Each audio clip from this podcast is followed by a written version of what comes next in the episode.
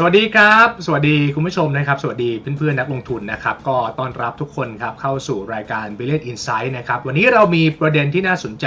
เรื่องการลงทุนมาคุยกันเช่นเคย แน่นอนว่าสัปดาห์นี้เนี่ยไฮไลท์หลักของนักลงทุนไทยสายตาจะจับจ้องไปที่เรื่องของการเมืองการเลือกตั้งที่กำลังจะเกิดขึ้นนะครับ แต่รายการของเราอยากจะเน้นย้ำครับว่านอกเหนือจาก ประเด็นภายในประเทศอย่างการเลือกตั้งที่กำลังจะเข้ามาแล้วเนี่ยประเด็นต่างประเทศช่วงนี้ก็ร้อนแรงไม่แพ้กันนะครับ ย้อนกลับไปปีที่แล้วหลายท่านคงจะทราบดีก็คือทั่วโลกเจอปัญหาเงินเฟ้อ แล้วก็หลายประเทศรวมทั้งอเมริกาด้วยเนี่ยเขาต่อสู้กับเงินเฟ้อด้วยการขึ้นดอกเบี้ยอย่างรวดเร็วเพื่อมาสู้กับเงินเฟ้อนะครับพอมาปีนี้เนี่ยนะครับเงินเฟ้ออาจจะเริ่มลงบ้าง แต่ยังลงไม่เร็วพออย่างที่หลายคนตั้งความหวังกันเอาไว้ เพราะฉะนั้นก็แปลว่าอย่างน้อยๆถ้าอเมริกาไม่ขึ้นดอกเบี้ยต่อเนี่ยก็แปลว่าดอกเบี้ยจะยังคงต้องค้างที่ระดับสูงต่อเนื่องต่อไปอีก ระยะใหญ่ๆนะครับ ซึ่งผลของดอกเบี้ยที่ขึ้นมาอย่างรวดเร็ว แล้วก็ค้างไว้ที่ระดับสูงแบบเนี้ย มันส่งผลต่อทั้งภาคธนาคารอย่างที่เราเห็นแล้วว่ามีแบงก์บางแห่งล้มไปเป็นที่เรียบร้อย และตอนนี้ก็เกิดความกังวลนะครับว่าดอกเบี้ยที่สูงแบบนี้มันจะไปกระทบอีกหนึ่งตลาด ซึ่งเป็นตลาดใหญ่มากก็คือตลาดอสังหาริมทรัพย์ในอเมริกาหรือไม่นะครับเพราะว่าทรัพย์สินส่วนใหญ่ของคนอเมริกันเนี่ยอยู่ในบ้านอยู่ในอสังหาริมทรัพย์นะครับและดอกเบี้ยที่สูงแบบนี้เนี่ยมันก็ทำให้ค่างวดในการผ่อนบ้านของเขา มันเพิ่มสูงขึ้นตามมาด้วย อันนี้จะเป็นอีกหนึ่งระเบิดเวลาที่อาจจะรอระเบิดออกมาก็เป็นไปได้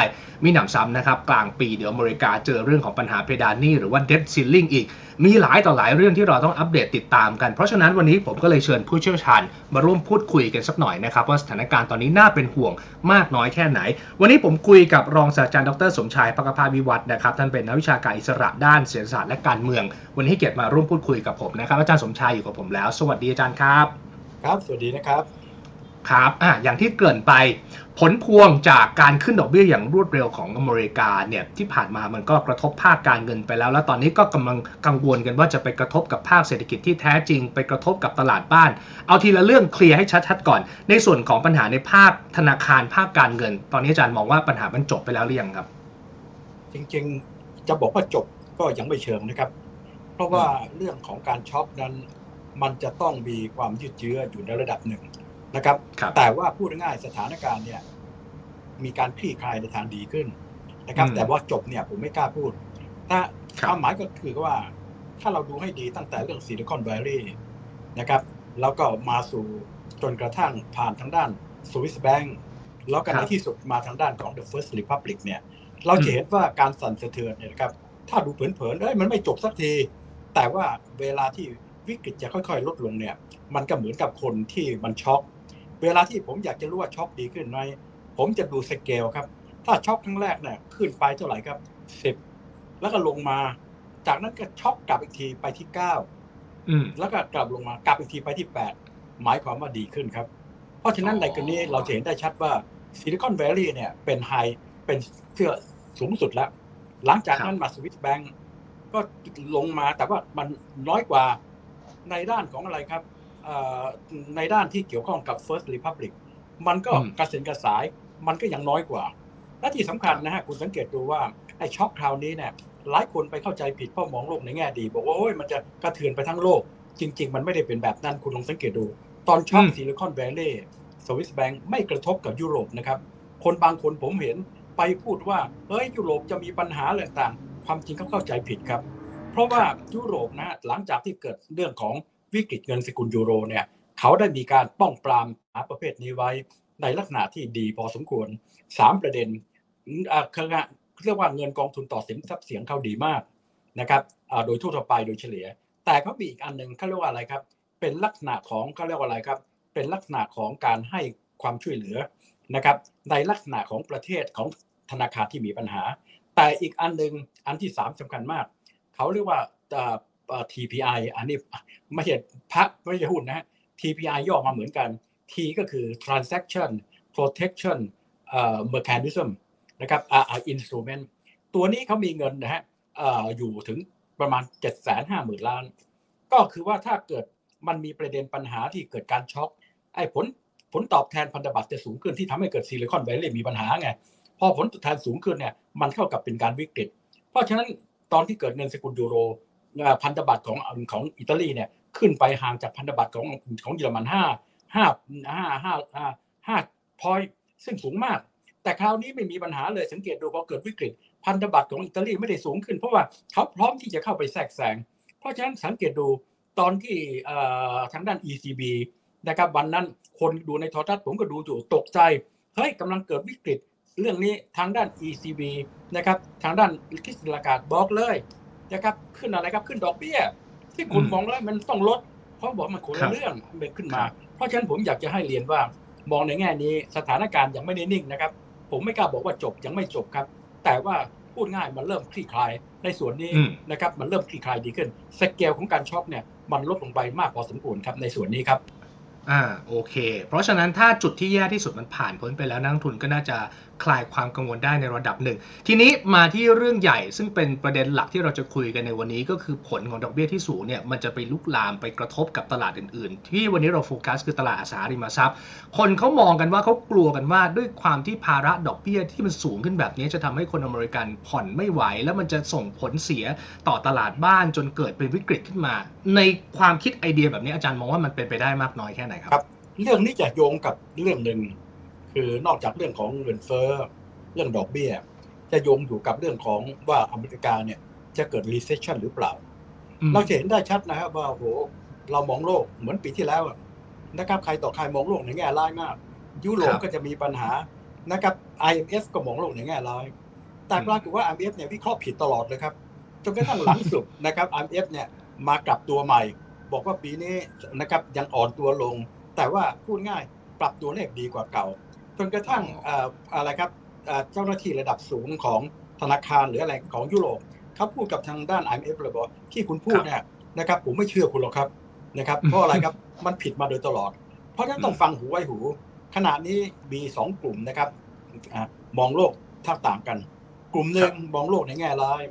นะครับ ในกลุ่มนี้นะครับ เขาก็จะบอกในทำนองว่าอย่างเช่น Warren Buffett เนี่ยบอกเลยจะเกิด recession เพราะฉะนั้น Warren Buffett ก็อะไรครับเอาเงินสดเก็บไว้ตุนไว้เยอะมากเป็นประวัติการณ์เลยนะครับไม่บอกไหมแล้วก็ไม่เคยอยากจะลงทุนในอเมริกา ไปลงทุนในญี่ปุ่นอันนี้เป็นกลุ่มหนึ่งนะครับ แต่วาร์เรนบุฟเฟตไม่ใช่นักเศรษฐศาสตร์นะครับ แต่ก็ต้องต้องเชื่อฟังเขาเพราะว่าเขาเป็นคนเก่ง อันที่สองนะครับกลุ่มอีคอนมิสกลุ่มหนึ่งของ Wall Street Journal บอกว่าเฮ้ยไอ้ดูอย่างนี้แล้ว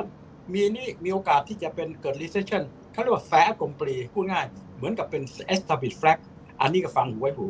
แต่ถ้าเราไปฟังอีกกลุ่มหนึ่งนะครับ ผมยกตัวอย่างง่ายๆ ฟังทางด้านของผู้ว่าของแบงก์ชาตินะครับของอเมริกานะครับพาวเวลเนี่ยเขาบอกว่านะครับไอ้ที่จะเกิด recession อะมันก็มีนะครับพูดง่ายมีความเสี่ยง แต่เขาคิดว่าโอกาสที่จะไม่เกิดมันมีเขาใช้คำว่า skirt เพราะฉะนั้นโอกาสที่จะเกิดเนี่ยในกรณีนะมี 3 ประเด็น ที่เขาคิดว่าจะเกิด recession นะครับแต่ว่าจะเป็น recession แบบทั่วไปนะครับเป็นกายไม้ หลายคนบอก recession เป็นแบบไม้ข้อแรก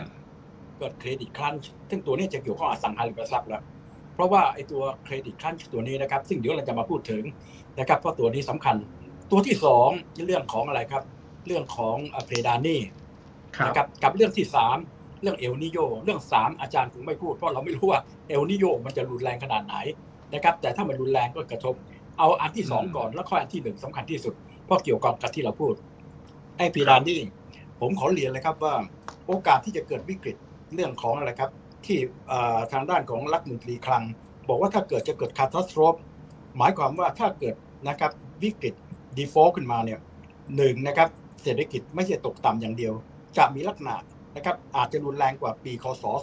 2008 แฮมเบอร์เกอร์ เพราะนั่นหมายความว่าจะกระทบกับทั่วโลกด้วย เพราะนั่นหมายความว่าความน่าเชื่อของเงินดอลลาร์เนี่ยลดลงไป อัตราดอกเบี้ยสูงขึ้น อย่าลืมว่าหนี้สาธารณะของอเมริกาขึ้นมาเต็ม stream แล้วนะครับ เท่าไหร่ครับ 31 ล้านล้านเหรียญนะครับเข้ามาเข้ามาเต็มแล้ว เพราะฉะนั้นถ้าดอกเบี้ยสูงขึ้นอเมริกาจะเจอปัญหา พออเมริกาเจอปัญหาปั๊บความน่าเชื่อของอเมริกาดอลลาร์จะลดลง ผลกระทบที่เป็นลูกโซ่เลย เป็นเรื่องใหญ่มาก เพราะฉะนั้นนะโอกาสที่จะเกิดนะครับเนื่องจากอาจารย์ไม่กล้าบอกว่า ไม่มีโอกาสเกิดร้อยเปอร์เซ็นต์เพราะเราไม่ใช่เทวดา แต่ผมบอกว่าโอกาสจะไม่เกิดนะครับ ผมคิดว่าเก้าสิบกว่าเปอร์เซ็นต์ครับนะครับโอกาสจะเกิดจริงๆก็ผมว่ามีน้อยนะครับ ตีซะว่าสักห้าเปอร์เซ็นต์กันแล้วกัน หรืออาจจะน้อยกว่านั้น ที่มันเพราะเดิมพันสูงมากใช่ไหมเพราะเดิมพันมันสูงมาก ใช่ครับ มันมีทฤษฎีอันหนึ่งซึ่งสำหรับคนที่เป็นนักเศรษฐศาสตร์ หรือนักรัฐศาสตร์ที่เก่งๆรู้เรื่องทฤษฎีเกมเขาเรียกทฤษฎีนี้ว่าชิคเก้นเกมครับชิคเก้นเป็นภาษาอีเดียมแปลว่าปอดแทก หมายความว่ารถคนสองคนอะท้าชนเอารถสองคันมาชนกันเพราะนั้นคนที่ฉลาดเขาบอกว่าเกลียดกันแค่ไหน มันไม่กล้าชนหรอกเพราะชนเท่าไหร่ตายทั้งคู่เขาเรียกว่าคนฉลาดจะหลีกเลี่ยงได้กระติบซัมเกมเรื่องของครับ แต่เกมนี้เป็นเกมซึ่งในทางทฤษฎีเกม หรือว่าในด้านของที่เขาเขาเรียกอันนี้ว่านะครับเป็นลักษณะของสถานการณ์นะครับที่เขาเรียกว่ารุนแรงนะครับ brinkmanship หมายความว่าเป็นสถานการณ์ที่รุนแรงสองคนสู้กันอย่างไม่ยอม ซึ่งกันและกันจะเอาตายกันให้ได้ สู้กันไปนาน คนดูตื่นเต้นตกใจจนกระทั่งใกล้ๆริมเขา ตอนนี้แหละครับที่คนตื่นเต้นจะหายใจไม่ออกนะครับ เพราะนั่นหมายความนิดเดียวจะต้องตกเขา เพราะฉะนั้นในที่สุดมันจะไม่ตกพอมาถึงใกล้จุดนี้ ไอ้คนที่ปลอดแหกจะบอกให้ยอมแพ้แล้วเว้ยนึกออกไหมครับ เพราะฉะนั้นในกรณีอธิบายเลยว่า เรื่องนี้โอกาสจะเกิดนะฮะโอกาสจะเกิดน้อยมาก เพราะ คนฉลาดจะหลีกเลี่ยงได้กระติบซัมเกม เรื่องนี้เคยเกิดแล้วในสมัยคลินตัน เกิดแล้วรุนแรงมากสมัยโอบามา รุนแรงถึงขนาดว่าไม่มีเงินจ่ายให้กับข้าราชการสักพักหนึ่งเลย เพราะฉะนั้นผมขอเรียนว่าโอกาสจะเกิดแบบนั้นนะมีน้อยยกเว้นว่าเกิดอุบิเหตุเช่นว่าอะไรครับอุบิเหตุในความหมายนี้ก็คือ ต่างคนต่างไม่อยากให้เกิด แต่อีกฝ่ายหนึ่งที่ในใจ ผมจะให้คุณยอมผมเอาขับรถ ผมรู้ว่าจะไม่ชน ผมจะพยายามหลีก แต่ว่าผมจะรอให้คุณหลีกก่อน แล้วถ้าเกิดเอาเข้าใกล้ๆกันจริง คุณไม่หลีกผมจะหลีก แต่บางทีผมพลาดปรากฏใกล้เกินไป มันหลีกไม่ทันหลีกไม่ทันอันนี้คืออันนี้คืออุบิเหตุนะครับ อันที่สองเขาเรียกว่าอะไรพอใกล้เข้าไปเบรกมันแตก เพราะฉะนั้นโอกาสจะเกิดนะก็คือเกิดจากอุบิเหตุตรงนี้ เพราะฉะนั้นขณะเพื่อป้องกันอุบิเหตุเราจะเห็นได้ว่าทั้งสองฝ่ายเริ่มที่จะหาทางเจรจากันแล้ว เราจะเห็นได้ชัดว่าดีพับลิกันได้ออกกฎหมาย แต่ไม่มีผลบังคับนะฮะผ่านทั้งสภาล่างชนะกันอยู่สองสามเสียงนะครับ ปรากฏว่าอะไรครับ บอกว่าจะยอมให้ขึ้นเพดานหนี้แต่ต้องลดค่าเขาเรียกพวกเกี่ยวข้องกับอ่า secu อ่าอ่า social welfare social welfare เนี่ยเป็นสวัสดิการที่เป็น signature ของของอะไรครับอ่าเดโมแครตเดโมแครตเขาไม่ยอมแน่นอน เพราะฉะนั้นเดโมแครตนะตั้งแต่สมัยคลินตันอันนี้ไม่ยอม เขาบอกว่าเขาจะลดเพดานหนี้ ด้วยวิธีการเก็บภาษีสำหรับคนรวย ซึ่งริพับลิกันก็ไม่ยอม เพราะฉะนั้นในกรณีทางด้านของริพับลิกันตอนนี้ ก็บีบบังคับทางด้านเดโมแครตว่าเฮ้ยผมจะมงออกกฎหมายแล้วนะ แต่กฎหมายนี้ไม่มีผล เพราะว่ากฎหมายจะมีผลก็ต่อเมื่อต้องออกโดยรัฐทางทางวุฒิสมาชิกเห็นด้วย ต้องผ่านทั้งสองสภาวุฒิสมาชิกก็มีทางผ่านเพราะว่าเสียงข้างมากเป็นของริพับลิกันไอ้ของเดโมแครตอีกอันหนึ่งถ้าหากผ่านทั้งคู่ ในกรณีไบเดนสามารถที่จะบล็อกได้นะครับบล็อกได้ครับ ซึ่งในกรณีจะผ่านก็ต้องใช้ 2 ใน 3 เพราะฉะนั้นกฎหมายที่ทางด้านริพับลิกันออกมาในตอนช่วงนี้เมื่อไม่กี่วันมาเนี่ยไม่มีผลหรอกครับ แต่ว่าขณะเดียวกันในอดีตเนี่ยทางด้านอะไรครับดีพับลิกันเนี่ยนะแพ้ เพราะว่าการที่ไปบล็อกแบบนี้ประชาชนมองว่าคุณกำลังสร้างปัญหาให้กับประเทศแล้ว เพราะฉะนั้นในกรณีพอถึงนาทีสุดท้าย คนที่ต้องยอมแพ้คือริพับลิกันเพราะกลัวว่าคะแนนเสียงจะลดลง แต่วันนี้ริพับลิกันทำเหมือนกับเฮ้ยถัดถันไม่ยอม แล้วก็ยังมีกลุ่มของทรัมป์ซึ่งเป็นกลุ่มหัวแข็งนะครับที่ต้องการที่จะคนก็เกรงว่าเฮ้ยมันอาจจะเล่นอะไรครับเล่นบ้าๆในลักษณะที่จะทำให้เกิดปัญหาได้ อันนี้ก็เป็นส่วนที่ที่ที่เกิดขึ้นนะครับทีนี้ไอ้ส่วนที่จะเกิดขึ้นตอนนี้นะครับทางด้านดีโมแครตก็พูดง่ายจะไม่ใช่อยู่ดีๆ ไม่ทำอะไรเลย เดี๋ยวคนจะบอกว่าเฮ้ย คุณมองมองแบบนี้ไม่เห็นได้ เพราะฉะนั้นก็ต้องเล่นละครหาทางเจรจา เพื่อที่จะดูซิว่าในที่สุดเสียงคะแนนเสียงประชาชนจะด่าใครทีนี้ในกรณีนี้นะก็จะเริ่มมีการใกล้เจรจา แต่ตอนนี้รับรองยังไม่ได้ผล เพียงแต่สิ่งที่จะเกิดขึ้นก็คือว่าจากนี้ไปนะครับ มันจะระเบิดเมื่อไหร่คำว่าระเบิดนี้นะครับ ก็มีการวิเคราะห์กันว่าอาจจะเป็นมีมันมิถุนากรกฎาจริง ๆ มันระเบิด มันเกิดตั้งแต่เดือนมกราแล้ว เยเลนก็บอกว่าเฮ้ยนี่ ถึงเพดานแล้ว แต่ว่าเขายังสมาสามารถขยับขยายบริหารด้วยการแคชสลับกันไป ไปจนถึงเดือนจูนกับจุลายไม่มีใครตอบได้ว่าเดือนไหน แต่จูนจุลายแต่ทางออกของเพดานนี่มีอย่างนี้ครับหนึ่งนะครับ ถ้าผมจำไม่ผิด Amendment 45 เข้าใจว่า 45 ไม่ใช่42 บอกในทำนองว่า เฮ้ย ถ้าเป็นเรื่องเกี่ยวกับนี่ เกี่ยวข้องกับทางด้านนี้ พูดง่ายนะครับ เรื่องนี้ไม่ต้องไปฟัง พูดง่าย ในเรื่องที่เกี่ยวข้องกับงบประมาณหรือเรื่องพวกนี้เป็นเรื่องสำคัญ เพราะฉะนั้นในเรื่องนี้ไม่ต้องไปกลัว แต่อันนี้นะครับมองในแง่รัฐธรรมนูญสามารถที่จะอะไรครับไม่ฟังได้ แต่ว่าตั้งแต่อดีตยังไม่มีใครกล้ายอมรับอันนี้เลย เพราะฉะนั้นในกรณีดีโมแครตก็ไม่อยู่ในฐานะ เพราะอันนี้เป็นความเสี่ยงในการตีความรัฐธรรมนูญ แต่มันมีอเมนเมนต์อันนี้ที่จะบอก อันที่สองสามารถออกมาเป็นเงินเขาเรียกว่าแพตติเนียมอีกประมาณหนึ่งล้านล้าน นะครับ เพื่ออะไรครับเพื่อฉลอง อันนี้ก็เป็นที่สองแต่ก็ยังไม่มีใครทำนะครับ อันนี้ทำได้กับอันที่สามที่มีความเป็นไปได้คือว่าชะลอเรื่องของการต่อสู้ชะลอสองแบบ extension กับ suspension ตอนนี้จะมีข่าวว่าจะ extension ก็คือนะครับรอจนถึง September ก็คือชะลอเพื่อไม่ให้เกิดในลักษณะที่ว่า default จนกระทั่งถึงเดือนกันยา กับ a n n suspension ก็คือหยุดชั่วคราว แต่ตอนนี้ก็บอกว่าถ้ายังเจรจาตอนนี้ไม่ได้ อาจจะต้องใช้ extension จนถึงเดือน September แล้วตอนนั้นอะช่วงนั้นอะจะมีโอกาสที่จะเจรจา เพราะฉะนั้นในกรณีผมคิดว่าความตื่นเต้นยังอยู่กับเรา หายใจไม่เคยออกแน่นอน แต่คุณสังเกตดูสำหรับคนที่เป็นนักวิเคราะห์ คุณครับเขาก็มีความรู้นะครับนะเหมือนกับที่ผมรู้ เพราะฉะนั้นถ้าเขามองว่าจะเกิดเด็ดซีลิงมีปัญหา วันนี้คุณตกกันเป็นแถวแล้ว เกิดวิกฤต เพราะฉะนั้นใครต่อใครก็มองอย่างอาจารย์สำหรับพวกที่เขารู้นะครับ ว่าโอกาสจะไม่เกิดสูง แต่คนเหล่านี้เหมือนอาจารย์ประมาทไม่ได้ มันเผื่อเกิดนะครับโลกวันนี้มันเอาแน่ไม่ได้ ใครจะเชื่ออยู่ดีๆมีประเทศหนึ่งนะครับ เป็นมหาอำนาจบุกอีกประเทศหนึ่งขู่จะใช้ปรมาณูเกิดมาคุณก็ได้ยินไหมเพราะฉะนั้นในนี้พูดง่ายอย่าเพิ่งสบายใจต้องติดตาม แต่โอกาสจะไม่เกิดนะสูงมากนะครับ แต่เผื่อว่าถ้าเกิดในกรณีจะเกิดปัญหาเกี่ยวข้องกับอสังหาริมทรัพย์ด้วยเกิดขึ้นอะไรขึ้นมาด้วย อันนี้ที่สองนะครับ อันที่สามนะครับก็คือเรื่องอันนี้ที่เกี่ยวข้องกับอสังหาริมทรัพย์แล้วก็คือว่าตอนเนี้ยมันมีปัญหาเรื่องของอะไรครับเขาเรียกว่าเงินชักฝืดลง เพราะว่าอะไรดอกเบี้ยมันสูงขึ้น เงินเฟ้อนะครับ แล้วก็คนชักจะไม่เคยได้ปล่อยอะไรต่างเหล่านี้ เพราะฉะนั้นนะครับก็จะเกิดประเด็นปัญหาว่าเฮ้ยมันจะเป็นไงบ้าง เพราะฉะนั้นก็มีการวิเคราะห์เงินเฟ้อที่ออกมาล่าสุดวันสองวันนี้ดีขึ้นนะครับ เพราะเป็นครั้งแรกที่ตัวเลขต่ำกว่า 5%เห็นไหมครับ เพราะฉะนั้นในกรณีแม้กระทั่งเงินเฟ้อพื้นฐานเนี่ยที่ตัดไอ้ตัวนี้เนี่ยก็อยู่ในลักษณะดีขึ้น แต่ว่าขนาดเดียวกันดีขึ้นยังไงนะก็คนก็มองวิเคราะห์ว่าเฟดนะครับหรือ ECB อะก็ยังจำเป็นต้องขึ้นดอกเบี้ยอยู่ เพราะว่าไอ้ตัวที่ยังไม่น่ายังเป็นห่วงอยู่ก็คือเรื่องของตลาดแรงงาน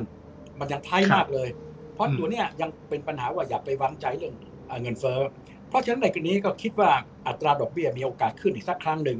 นะครับ แล้วก็ในที่สุด นะมีบางคนบอกว่าปลายปีเนี้ย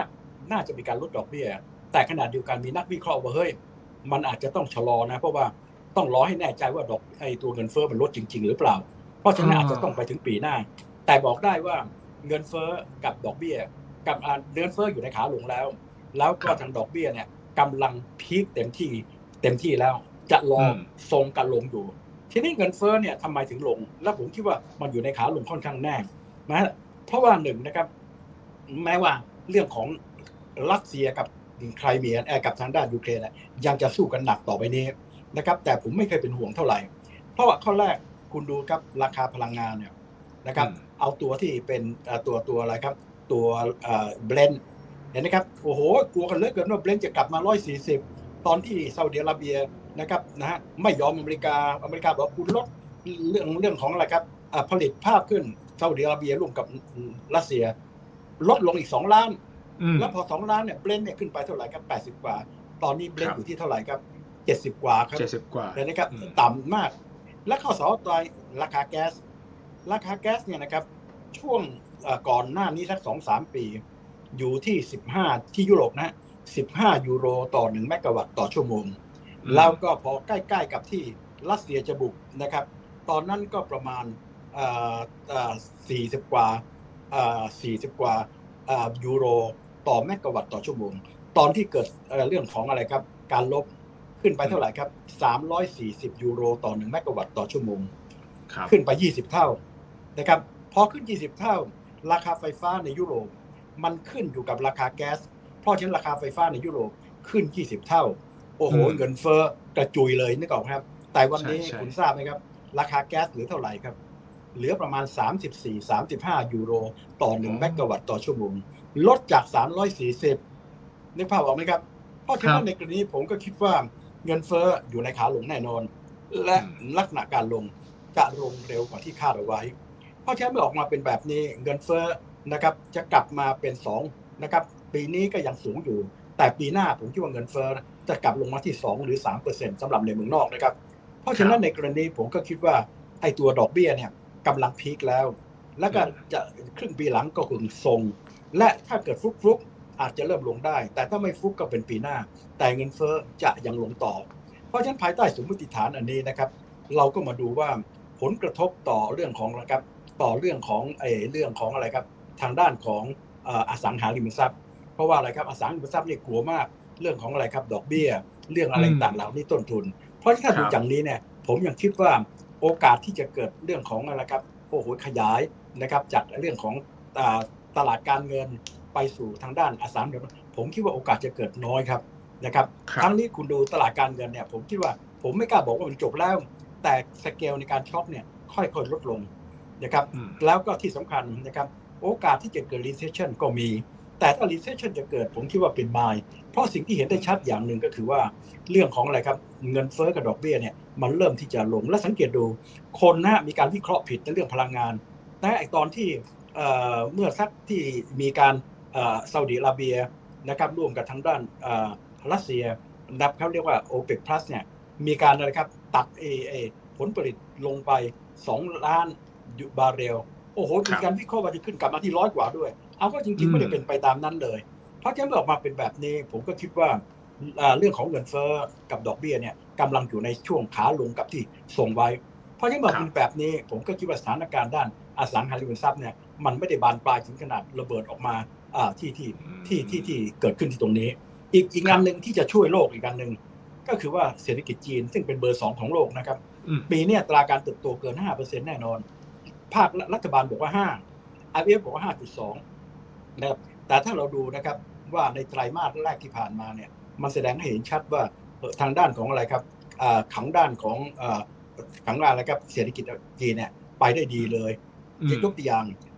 ภาคบริการบริโภคดีมาก ส่งออกนะครับสามเดือนแรกไอ้ไตรมาสแรกเนี่ยแปดจุดสี่แต่เฉพาะ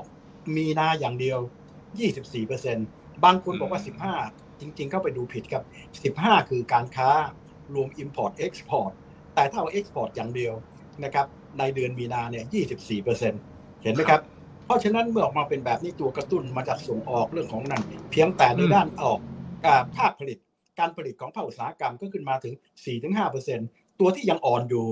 ในกรณีนี้จะเป็นเรื่องของการลงทุนของเอกชน confidence ยังไม่ค่อยดีนะครับนี่เนี่ยกับอสังหาริมทรัพย์ของเขาก็ยังอยู่ในลักษณะที่ด้านหนึ่ง ยอดขายดีขึ้น แต่การลงทุนภาคอสังหาริมยังอ่อนแอลงแต่ทั้งหมด นะครับจีนสามารถที่จะขยายตัวช่วยโลกได้ระดับหนึ่ง อัตราการเติบโตเนี่ยเกิน 5%ก็ไป เพราะฉะนั้นถ้ามองจากแบบนี้ผมก็คิดว่าเรื่องของอสังหาริมทรัพย์ที่จะเกิดวิกฤตเนี่ยผมยังคิดว่าโอกาสจะเกิดน้อยครับนะทั้งนี้เนื่องจากว่าเศรษฐกิจโลกนะครับหนึ่งนะครับมันถ้าทั้งโลกเนี่ยมันไม่ได้เกิด recession ถ้าอเมริกาถ้าจะเกิดก็เป็น mild recession แต่ยุโรปนะถ้าดูดูมันก็อยู่ในลักษณะที่แข็งแรงที่มากกว่าที่หลายคนคาดเอาไว้ และที่สำคัญก็คือ ผมเชื่อว่าเงินเฟ้อนะครับจะลดลงแรงกว่าที่หลายคนคาด และในที่สุดนะไอตัวดอกเบี้ย แม้ว่าจะค้างอยู่ เพราะว่าทางด้านของอะไรครับที่ยังไม่แน่นอนก็คือตลาดแรงงาน เพราะฉะนั้นตัวนี้ก็จะช่วยลดเรื่องของอะไรครับภัยคุกคามที่จะมีต่อเรื่องของอสังหาริมทรัพย์ได้ในระดับหนึ่งครับ ครับ ครับ โอ้อาจารย์อธิบายเคลียร์มากเลยนะครับ ในเรื่องของเพดานนี่ผมว่าทุกคนก็ตามง่ายละ ก็คือหลังจากนี้มิถุนากรกฎารอดูอาจารย์เชื่อว่า จนถึงวินาทีสุดท้ายเนี่ยเขาจะต้องตกลงกันได้ เพราะว่าไม่มีใครอยากจะเป็นได้ชื่อว่าเป็นคนที่ทำให้ทั่วโลกหรือว่าอเมริกาเกิดการล่มสลายแล้วก็ค่าเงินพวกเราจะตื่นเต้น เงินจะตื่นตลาดก็จะขึ้นขึ้นลงลงถูกเอามาเป็นประเด็นเล่นเป็นระยะระยะนะครับ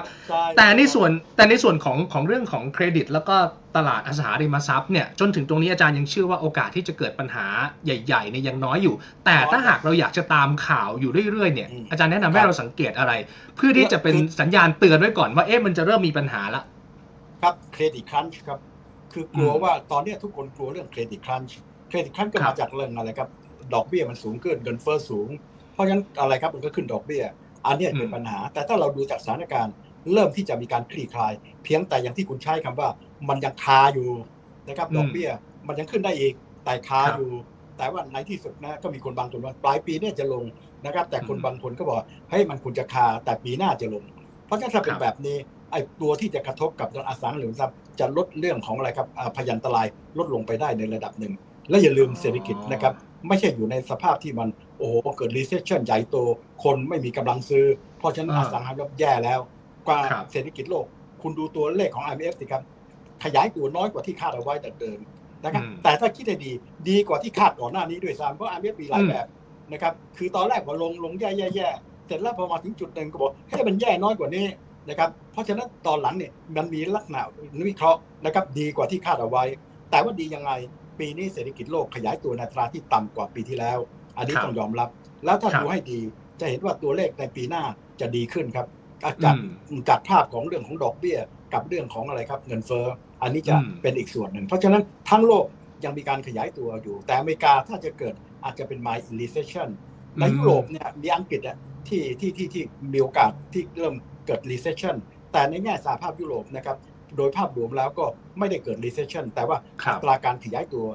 ยังยังยังยังต่ำอยู่เท่านั้นเองครับครับ เพราะฉะนั้นถ้าใครอยากจะตามแล้วก็ไหวตัวให้ทันก็อาจารย์ก็แนะนำให้สังเกตว่าถ้าเครดิตสภาพคล่องต่างๆ ยังยังดีอยู่อันเนี้ยก็น่าจะรอดจากปัญหาเรื่องของอสังหาริมทรัพย์ได้ หรือว่าถ้าหากไม่ได้เกิดเศรษฐกิจที่หดตัวอย่างรุนแรงจริง ๆ คนอเมริกันก็น่าจะพอยื้อพอจะจ่าย อัตราจะจ่ายเงินผ่อนบ้านของเขาต่อไปได้ หรือถ้าดอกเบี้ยเริ่มลงแล้ว อันนี้ก็จะเป็นสัญญาณที่ทำให้เราคลายความกังวลเรื่องนี้ได้ ประมาณ 3 ประเด็นแบบนี้ ครับครับดีครับไกลนิดเดิมที่เราอยากจะดูเรื่องของอะไรครับ เรื่องของในตัวนี่เพดานนี่ที่เราพูดไว้ก็ไม่ได้บอกว่าเฮ้ยมันไม่เกิดแน่นอน คือโอกาสจะเกิดน้อย แต่ไม่ได้หมายความว่ามันมีโอกาสเกิด เพราะฉะนั้นนี้ก็ต้องติดตามประกอบไปด้วยครับ อันนี้ก็เป็นอีกส่วนหนึ่ง ที่ที่สำคัญกอีกตัวหนึ่งที่เราอยากจะรู้ว่าเป็นปัญหา ดูผลธบัตรเรื่องของอะไรครับ ยิวต่อพันธพันธบัตรของอเมริกา ถ้ายิวสูงขึ้นแสดงว่าไอ้นักลงทุนชักจะไม่เคยไว้ใจแล้ว อันนี้ก็เป็นอีกส่วนหนึ่งที่ต้องต้องดูนะครับ เพราะฉะนั้นนี้ก็ต้องต้องต้องยอมรับ แต่ว่าตอนนี้ถ้าเราดูเผินๆมันก็บอกว่าเฮ้ยมันอะไรวะมันมันมันเกิดมีโอกาส recession สูง เพราะว่ามันเกิด inverted yield curve ก็คือพันธบัตรประเภท 2 ปี ผลตอบแทนสูงกว่าประมาณ 10 ปี คือพวกนี้มักจะเป็นสัญญาณ แต่ไม่ได้บอกว่ามันเกิดแน่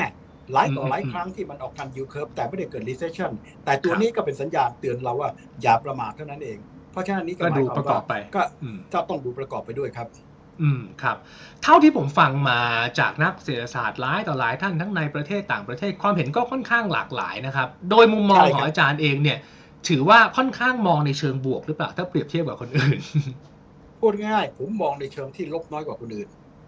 นะครับ ตอนที่มันลบเนี่ย ผมก็หลายต่อหลายครั้งครับ เพราะว่าตอนอย่างปีที่แล้วผมดูแล้วไอ้ไอ้ตัวเงินเฟ้อจะลงเร็วกว่าที่คาด มันเป็นไปได้ยังไงที่อยู่ดีๆนะครับ ราคาเนี่ยไอ้ราคาพลังงานจะขึ้นไปที่ตรงนี้เศรษฐกิจกำลังอยู่ในลักษณะชะลอตัวลง เพราะฉะนั้นในกรณีผมจะมองเฮ้ยโอกาสจะเกิดระเบิดต่างๆเนี่ยผมไม่เห็นด้วย ซึ่งก็เป็นไปตามนั้น เพราะปีที่แล้วก็ไม่ได้เกิด recession ไม่ได้เกิดอะไรขึ้นมาเลย เช่นเดียวกันครับ มันก็มีปัจจัย ณในปีนี้ที่จะบอกที่ตรงนั้น เพราะฉะนั้นคุณลองสังเกตดูนะครับ ตอนที่เกิดเรื่องของซิลิคอนวัลเลย์ตามด้วยด้วยอะไรครับเรื่องของสวิสก็จะมีบางคนมองโลกในแง่ร้าย ผมเห็นออกมารายการเลย โอ้ยเกมต่อไปคือสหภาพยุโรปนะครับว่าอันนี้อาจจะเป็นผมก็ขำเพราะว่าจริง ๆ แล้วนี่ครับนะครับ ผมก็ศึกษาและก็ติดตามเรื่องเกี่ยวกับกับยุโรปมาตลอดชั่วชีวิตนะครับและขยาย นะครับ ดูแล้วมันมีองค์ประกอบที่ไม่เหมือนกันที่เขาคิดเลยครับ เพราะว่ามันมีมาตรการที่พวกเราคนเหล่านี้ไม่รู้จัก เช่นคำว่าอะไรครับลองถามเขาเรารู้จักว่า TPI ไหมถ้าไม่รู้จักเนี่ยคุณจะไม่รู้เลยครับว่าทำไมเขาถึงป้องกันได้ และนี่คือเหตุผลที่คริสตินลากาดนะครับในวันนั้นนะที่ผมดู CNN แต่คนกำลังจ้องตาอยู่เฮ้ยจะต้องลดดอกเบี้ยเพราะอะไรครับมันเกิดวิกฤตซิลิคอนแวลลย์ตามมาด้วยตรงนี้ ต้องลดดอกเบี้ย ต้องลดดอกเบี้ย ปรากฏว่าไงครับ มันขึ้นดอกเบี้ยนะครับขึ้นเลย แล้วบอกชัดเลยนะครับ ว่าอะไรครับว่ามันคนละเรื่องกันนะครับ เรื่องของทางด้านของไอของแบงก์เป็นเรื่องของอะไรมันมันเป็นเรื่องที่ทางด้านยุโรปมันมีความเขาเรียกว่าแข็งแกร่งเพียงพอ อันนี้เป็นตัวอย่างที่เห็นได้ชัดนะนว่าในวันนั้นเป็นตัวอย่างที่หลายคนตกใจเพราะผิดจากที่ภาพไว้ราะฉะนั้นผมถึงได้เรียนว่าไอ้พวกนี้ข้อมูลต่างๆเนี่ยต้องครบครับนะครับ เพราะฉะนั้นเวลาดูก็ต้องฟังทั้งสองด้าน คือไม่ใช่ฟังด้านเดียว และคนส่วนใหญ่เวลาขาลงก็มักจะลงคุณจำได้ไหมครับ ตอนที่เงินบาทนี่ขึ้นไป38มีคนบอกว่าขึ้นไป40นี่ก่อนฮะอืมอืมเพราะฉะนั้นใช่ตอนที่อยู่ใช่ใช่38เนี่ยคนฟังอยู่แล้วก็นึกว่าเชื่อ ผมก็ขำเพราะอะไรครับ ตอนที่อยู่ใน38เนี่ยครับ เราถ้าดูตัวเลขให้ดีนะครับนะครับมันหมายถึงว่าในแง่ fundamental หมายความว่าค่าเงินของดอลลาร์เนี่ยมัน peak แล้วอืมเพราะอะไรทุกคนวิ่งไปหาดอลลาร์ตอนนั้นดอลลาร์แข็งปังเลย และถ้าอืมเราศึกษาก็เรียกเทคนิคอล analysis ตอนนั้นแหละครับ มันจะมีการตัด down trend line ซึ่งเป็นการบอกว่ามัน peak แล้วกำลังอยู่ขาลง แต่ก็มีคนบอกว่าจะขึ้น 40 ผมขำมาก พอขึ้นไปปั๊บเนี่ยครับจาก 38หรือเท่าไหร่32เออมีคนประเภทลงมารวดเดียวเร็วมากด้วยรวดเดียวอืมจะมาอืม30 อะไรทำนองนั้น เพราะฉะนั้นอืมพวกนี้มันจะต้องติดตามใกล้ชิดครับ เพราะฉะนั้นครัในบกรณีครัผบมถึงบอกว่าขนาดเดียวกันต้องยอมรับว่า เวลาเราวิเคราะห์เผื่อพลาดครับผมถึงไม่กล้าบอกว่าผมฟันตรงตรงนี้แต่เจ็ดแปดสิบหรือ 89เปอร์เซ็นต์แต่ถ้าครับเกิดในเด d ซีลิง ตัวนี้นะครับมันเกิดพลาดเพราะมันมีโอกาสอุบิเหตุผมก็บอกไว้ได้ มันไม่ได้ร้อยเปอร์เซ็นต์มันเกิดอ่าอุบิเหตุได้ เพราะฉะนั้นขณะครับที่เรามองอะไรอย่าที่จะเรียกว่าวางไว้เต็มที่เพียงแต่โอเควางไว้ในเผื่อเหลือเผื่อขาดอืมใช่เลยครับ เพราะฉะนั้นในกรณีอ่าก็ต้องฟังสถานการณ์ต่างๆ เหล่านี้ หรือผมยคกรับตัวอย่าง ถ้าเกิดกรณีของอะไรครับยูเครนกับรัสเซียลบกันบานปลายอย่างเงี้ยนะครับแล้วก็โอกาสที่จะเกิดอืมอะไรครับเอ่อใช้ปรมาณูอันนี้ก็เป็นอีกเรื่องหนึ่ง แต่โอกาสจะใช้นี่ครับ ผมบอกได้หลายคนใกล้พูดถึงสงครามโลกครั้งที่สามซึ่งผมก็รู้สึกว่ามันมองโลกในแง่ร้ายเกินไปคุณรู้ไหมครับอืมปูตินหรือใครต่อใครพวกนี้ เขาก็ฉลาด ถ้าถ้าเกิดลบกันเมื่อไหร่เนี่ย พังทั้งคู่ และครับในกรณีถ้าหากปูตินนะฮะคุณเราไม่อ่านบทความเดี๋ยวครับ ถ้าปูตินกล้าใช้ปรมาณูไม่ได้หมายความว่ารัสเซียจะชนะนะครับ คุณดูอืมตอนนี้สิครับว่าทางด้านรัสเซียเนี่ยอยู่ในฐานะที่เป็นรับกำลังรับ counter เอ่อ counter offensive อัน นี้กำลังอยู่ครับเพราะฉะนั้นครับสิ่งที่เขาว่างว่าเป็นไฟแดง ปรากฏว่าไงครับ ปรากฏว่าทางด้านนาโต้ฝ่าไฟแดงทุกจุดเลย ทางด้านอืมรัสเซียก็รู้ว่าไม่ไม่อยากจะเล่นแรง และคุณอืมสังเกตดูแม้กระทั่งจีน เราไปดูเผินๆว่าจีนช่วยเหลือปูตินก็ชักไม่พอใจสีจิ้นผิงเพราะเวลาอยู่หน้าแล้วยิ้มแย้มแต่สีจิ้นผิงไม่ยอมให้อาวุธ ให้เออเหมือนเก่าดูว่าสองไม่ยอมที่จะทำข้อตกลงในด้านท่ออมแก๊ส เพราะจีนก็ฉลาดไว้ใจปูตินได้ยังไง เพราะถ้าท่อครับแก๊สจะเหมือนนอสตรีมอะอันนี้เป็นตัวอย่างที่เราเวลาวิเคราะห์เนี่ยครับจึงจะต้องมองทั้งหลายหลายด้าน เพราะฉะนั้นในแง่นี้ผมก็คิดว่ามองในส่วนหนึ่งก็คือตรงนี้ว่ามันยังมีภัยคุกคามอยู่ อันตรายที่ครับรอเราอยู่ เพียงแต่ครับว่าต้องดูเป็นจังหวะว่าโอกาสจะเกิด เพราะฉะนั้น recession ในอเมริกามีนะครับแต่โอกาสที่จะชัดๆ ยังไม่เคยแน่ชัด แต่ก็มี แต่ถ้าเกิด 3 ประเด็นที่เกิดขึ้นที่เราพูดเครดิตครันช์ถ้าเกิดถ้ามีประเด็นปัญหาเรื่องกันอืมสองหนี่อะไรครับ เอ่อเพดานหนี่ถ้าเกิดมีปัญหามากเลย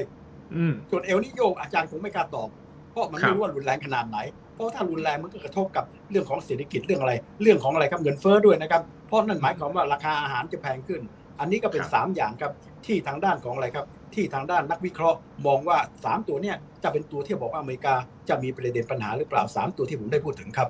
อืม ซึ่ง probability หรือว่าโอกาสในการเกิดก็จะคล้ายๆกันอะไม่นับเอลนิโยเนี่ยนะครับ ก็คือ โอกาสเกิดน้อย แต่ถ้าเกิดผลจะแรงมาก เป็น black swan แบบนั้น แต่โอกาสอาจารย์ยังเชื่อใช่ว่าครับยังยังมีไม่เยอะครับแบบนั้นนะครับใช่ครับโอเแต่เอเราลก็นิตาโยมเราข่าไม่วรู้กัว่านไปจะขนาเรื่อดยไหนเอลนิโยใช่เราใช่ไม่รู้ใช่ขนาดไหนตัวนั้นเองครับอืมใช่ครับๆงั้นผมถามทัศนะอาจารย์เกี่ยวกับเรื่องของดอกเบี้ยหน่อยนะครับเอาจากข้อมูลณตอนนี้ก็ได้ผมไม่ต้องการให้อาจารย์ฟันธงแบบร้อยเปอร์เซ็นต์เพราะอย่างที่อาจารย์บอกไม่มีใครรู้ร้อยเปอร์เซ็นต์อยู่แล้ว แต่ใช่อย่างครับอย่างนักลงทุนทั่วไปเนี่ยเขาเชื่อว่าอเมริกาขึ้นดอกเบี้ยครั้งสุดท้ายไปแล้วนะครับประมาณ 90%มองว่ารอบหน้าจะไม่ขึ้นแล้ว อาจารย์มองยังไงบ้าง แล้วก็บางคนมองถึงขนาดว่ากันยายนอเมริกาจะเริ่มลดดอกเบี้ย บางคนมองสิ้นปี บางคนมองปีหน้า ทัศนะของอาจารย์เองเป็นยังไงครับ อันนี้ไม่ผิดครับ ข้อแรก ผมใช้คำว่า ถ้าหากว่าผมบอกว่าดอกเบี้ย มันกำลังอยู่ในพีคแล้ว ถ้าอย่างเก่งที่สุดคือหนึ่งอาจจะไม่ขึ้นกับอย่างเก่งที่สุด ครึ่งอีกครั้งหนึ่งเป็นครั้งสุดท้ายครับแล้วก็พอมาถึงปลายปีครึ่งปีหลัง อาจจะดอกเบี้ยทรง หรือถ้าฟลุกฟลุกผมใช้คำว่าฟลุกอาจจะลงได้ อันนี้นะฮะแต่ว่าถ้าเป็นแบบนี้ปีหน้าน่าจะลง อันนี้ก็เป็นครับส่วนหนึ่งที่ผมมองครับ แล้วถ้าสมมติว่าดอกเบี้ยมันลงเร็วไป ผมไปดู Fed Watch 2บางคนบอกว่ากันยายนอาจจะเริ่มเห็นดอกเบี้ยลงแล้วเนี่ย ถ้าลงมาเร็วขนาดนั้นจริง ๆ มันจะเป็นสัญญาณไม่ดีไหมครับ เพราะว่าเฟดอาจจะต้องเริ่มเห็นตัวเลขอะไรบางอย่างที่มันชักทำแม่งทำแม่งหรือว่าไม่ค่อยไม่ค่อยดีแล้วเขาเลยต้องรีบลดดอกเบี้ยแบบนั้นได้มองแบบนั้นได้ไหมครับอาจารย์ สังเกตดูเฟดเองนะครับ จะมีลักษณะที่สำคัญอันหนึ่งคือ เขาจะต้องป้องกันไม่ให้สถานการณ์มันลักษณะที่เรียกว่าไปไป เพราะฉะนั้นแม้กระทั่งเรื่องของอะไร เพราะเขาเจอมาแล้ว1970 1970กว่าเนี่ย พอเห็นครับสถานการณ์ดีขึ้นก็ก็ไปลดดอกเบี้ย ผลก็คืออะไรครับ เงินเฟ้อกลับขึ้นมาใหม่ เพราะฉะนั้นในกรณีผมบอกได้ ต่อให้เวลาลดเขาจะไม่ได้ลดเร็วครับนึกภาพออกไหมครับ แต่ไม่ใช่ปึ๊บปึ๊บปึ๊บปึ๊บไม่เหมือนกับตอนขึ้นนะครับ เพราะตอนขึ้นเนี่ยคุณคิดดูเงินเฟ้อมันขึ้นแรงขนาดไหน อเมริกาขึ้นไปถึงเกือบจะสิบเปอร์เซ็นต์ยุโรปสิบเอ็ดเปอร์เซ็นต์กว่า อังกฤษก็เหมือนกัน เพราะฉะนั้นในกรณีเขาจำเป็นต้องขึ้นดอกเบี้ย ทั้งหมด 10 ครั้งไกลง่าย11 ครั้งขึ้นมาถึง 5 ECB นะครับจากไอ้ดอกเบี้ยติดลบนะครับ 0.4 ก็ขึ้นมาทั้งหมดนะฮะตอนนี้ก็ขึ้นมาประมาณ 3.5 ก็คือเท่ากับเรียกว่าเกือบ 4 แล้ว ยังมีโอกาสจะขึ้นได้อีกครั้งหนึ่งเพราะขึ้นช้ากว่าอเมริกา แล้วก็อย่างหนึ่งต้องยอมรับว่าตลาดแรงงานของทั้งสองแห่งยังค่อนข้างจะแข็ง อันนี้เป็นส่วนหนึ่งที่ทำให้รวงเงินเฟ้อมันยังอยู่นั่นแหละเรียกว่าอะไรครับยัง persist อยู่ มันจะสติ๊กกี้เขาใช้ศัพท์ว่าสติ๊กกี้อยู่นะครับแต่ก็เริ่มลงไปบ้าง อันนี้ก็เป็นส่วนหนึ่งที่กำลังเกิดขึ้นครับครับงั้นสุดท้ายครับอาจารย์ผมเชื่อว่านักลงทุนไทยตอนนี้โอ้โหก็เราก็ตามข่าวกันเยอะมากในบ้านก็มีทั้งการเลือกตั้งที่กำลังจะมาถึงต่างประเทศนี่ก็มีหลายข่าวอย่างที่อาจารย์บอกไปนะครับอาจารย์มีอะไรอยากจะให้คำแนะนำหรือว่าฝากไปยังนักลงทุนช่วงนี้ว่าเอ๊ะเราจะพิจารณาตัดสินใจลงทุนยังไงบ้างในฐานะนักเศรษฐศาสตร์คนหนึ่งอยากจะฝากอะไรเชิญเลยครับง่ายมากครับตอนนี้เราเข้าสู่ยุคซึ่งผมดีใจมาก เพราะว่าเป็นครั้งแรก ในรอบในชีวิตผมเนี่ย ที่ผมเข้าสู่ข้อมูลนะครับ ในเชิงลึกแล้วก็เป็นลักษณะกว้างนะครับ สมัยก่อนผมทำอย่างนี้ไม่ได้ เดี๋ยวนี้ผมอ่านหนังสือพิมพ์ ฝรั่งเศส สเปน อิตาลีโปรตุเกสนะครับ ภาษาอังกฤษไม่ต้องพูดถึงอะ Financial Times Wall Street Journal Bloomberg นะครับอ่านต่างๆ เหล่านี้และยังอ่านผมภาษาพอภาษาจีน พออ่านแล้วเปิดติดได้ อยากจะรู้เรื่องจีนก็ไปดูที่ Global Time นะครับ แล้วก็ไปทางรัสเซียก็ไปอ่านหนังสือพิมพ์ภาษาอังกฤษของรัสเซีย แต่ของจีนกับรัสเซียมีปัญหา คือข้อมูลต่างๆเขาไม่กล้าเปิดเผยทั้งหมดอะเราก็ฟังหูไว้หู แต่ก็ต้องดูท่าทีเขาเพราะจะได้มีความรู้สึกว่าถ้ามองจากจีนมองจากรัสเซียเขามองยังไง มองจากนาโต้เป็นยังไง เช่นเดียวกันด้านเศรษฐศาสตร์ผมจะไม่ฟังคนที่มองโลกก็เรียกว่า negativism คือมองโลกในแง่ร้ายนะครับผมเจอบางคนเห็นชัดเลยถ้าไอ้นี่พูดทีไรมันจะมองในทางลบทุกที โลกกำลังจะแตกทุกทีเลยฟังแล้วก็จะเห็นได้ชัดเลยนะครับ แล้วก็นะครับผมจะมองว่าเอ๊ะทางด้านเศรษฐศาสตร์เนี่ยสองกลุ่มนี้มันมองต่างกันอะไรคือปัจจัยพื้นฐาน ซึ่งอันนี้เราจะไม่ได้เชื่อใครแม้กระทั่งไอเอฟผมไม่เคยเชื่อ แต่ก็ต้องฟังที่เขาพูดเบอร์แบงก์ก็ผิดหมดตลอดเขาพูดแต่ผมก็ฟังเขาเพราะว่าข้อมูลในอดีตเรื่องต่างแล้วก็มาดูว่าเขาวิเคราะห์อย่างไรบ้าง เพราะฉะนั้นต้องเอาปัจจัยเหล่านี้ แล้วเราตัดสินนะครับเพราะเราก็เป็นมนุษย์ เราก็มีความรู้การศึกษาก็ไม่ได้ต่ำกับพวกเขาเลย ประสบการณ์จริงๆนะผมเจ็ดสิบกว่าก็มีมากกว่าพวกนี้ ก็เคยเป็นอาจารย์ในต่างประเทศ เพราะฉะนั้นบอกได้ว่าถ้าเราติดตามตรงนี้เราเป็นตัวของตัวเองอะมันจะเห็นภาพที่เรียกว่าค่อนข้างจะมีความสมดุลมากกว่าที่เราไปฟังด้านใดด้านหนึ่งครับครับก็แนะนำให้อ่านเยอะๆ หลายๆซอส หลายๆ แหล่งที่มาหลาย ๆ ความคิดเห็น แล้วก็ไม่ต้องเชื่อทั้งหมดเอามาชั่งน้ำหนักเอามาพิจารณา อย่าไปอ่านไลน์ เพราะไลน์ประเภทที่ไม่เคยมีชื่อ มันออกมาบ้าๆบอๆเต็มไปหมดเลยเออเออเออไปอ่านหนังสือพิมพ์นะไม่ว่าเป็น Wall Street Journal ไม่ว่าจะเป็น Financial Times ถ้าเป็นภาษาอังกฤษนะ หรือ Bloomberg นะครับไอ้ต่างเหล่านี้มันจะมีทั้งด้านลบด้านบวกขึ้นมา แต่ถ้าคุณมีความรู้อย่างอาจารย์ ได้อ่านของเลมงของฝรั่งเศส เอลปาอิสของสเปนอ่าอ่ากอเรียเล่มันจะยิ่งเห็นภาพที่มันมีความแตกต่างเพราะพวกนี้หนังสือพิมพ์ของเขานะจะไม่ได้ นะจะเป็นซ้ายหรือขวา เขาก็ไม่ได้เอ็นเอียงเขาจะออกมามีรายงานทั้งบวกทั้งลบอะไรออกมานะครับ อันนี้จะทำให้เราเนี่ยเข้าใจสถานการณ์โลกนะ ได้ในลักษณะที่พูดง่ายเป็นข้อเท็จจริงที่มากกว่า ผมเห็นไลน์แล้วเพื่อนฝูงส่งมาถามมากเลยมันเป็นไปได้อย่างไงวะเนี่ยเข้าใจไหมครับแต่เราก็ไม่เชื่อตามนั้นครับเข้าใจครับครับด้วยด้วยความเคารพนะอาจารย์อาจารย์อาจารย์อ่านอ่านอยู่กี่ภาษาเนี่ยทำไมเยอะอย่างเลยผมนะฮะภาษาที่อ่านทุกวันนะครับ ผมใช้ผมทำงานวันละสิบกว่าชั่วโมงนะครับ อ่านหนังสือพิมพ์ ก็ประมาณอ่านหนังสือพิมพ์นะประมาณวันหนึ่งไม่ต่ำกว่าห้าหกชั่วโมงนะครับแล้วก็อ่านอ่านยังไม่พอเทคโนตด้วยกับอันที่สองผมจะอ่านหนังสือหกวันต่อหนึ่งเล่ม เพราะว่าเวลาที่เราติดตามข่าวนะครับ อ่านจากหนังสือพิมพ์มันเหมือนกับเป็นการแยกส่วน แต่พอดูเรื่องเกี่ยวข้องกับหนังสือ มันจะทำให้เราเห็นโครงสร้างครับ เช่นเรื่องของจีน เรื่องของรัสเซีย ผมจะจะดูเรื่องรัสเซียที่บอกรัสเซียบอกว่าเฮ้ยยูเครนเนี่ยมันไม่มีตัวตนหรอกผมก็ฟังดูว่า ทางด้านของอะไรก็ปูตินเขาเขียนขึ้นมาเขาคิดยังไง แต่ขณะเดียวกันก็ไปดูหนังสือของคนทางด้านรัสเซีย เช่นของยูเครน เช่นหนังสือที่ดีสุดเล่มหนึ่งเป็นอาจารย์อยู่ที่ฮาร์วาร์ดเขียนเรื่องอะไรครับเอ่อยูเครน Gate of Europe มันก็จะภาพตรงกันข้ามกับที่ปูตินพูดเลย เพราะถ้าเราได้สองภาพเราจะเห็นภาพชัดว่าเอ๊ะทำไมถึงเกิดสงคราม แต่สังเกตดูคนทั่วไป พอชอบประเทศไหนชอบนี่โอ้ยอย่างนี้อย่างนั้นอย่างนี้ แต่ไม่ได้ดูอีกด้านหนึ่ง เพราะฉะนั้คนรับถ้าไม่ได้ดูอีกด้านจะไม่เข้าใจว่าเฮ้ยทำไมปูตินถึงบุกหรือถ้าไม่ดูอีกด้านหนึ่งทำไมประเทศนาโต้ถึงต้องยอมช่วยเหลือทั้งทั้งที่ยูเครนทั้งที่ประเทศยูเครนเนี่ยช่วยซะเยอะมากเลยเพราะถ้าอ่านทั้งสองข้างเราจะเข้าใจว่าอ๋อครับที่มันเป็นแบบนี้ อันนี้ก็เป็นส่วนหนึ่งที่ช่วยได้เยอะเพราะว่าสมัยก่อนเนี่ย ผมไม่มีโอกาส จะได้อ่านหนังสือพิมพ์ผมต้องไงฮะนู่นครับต้องรอนะฮะจาก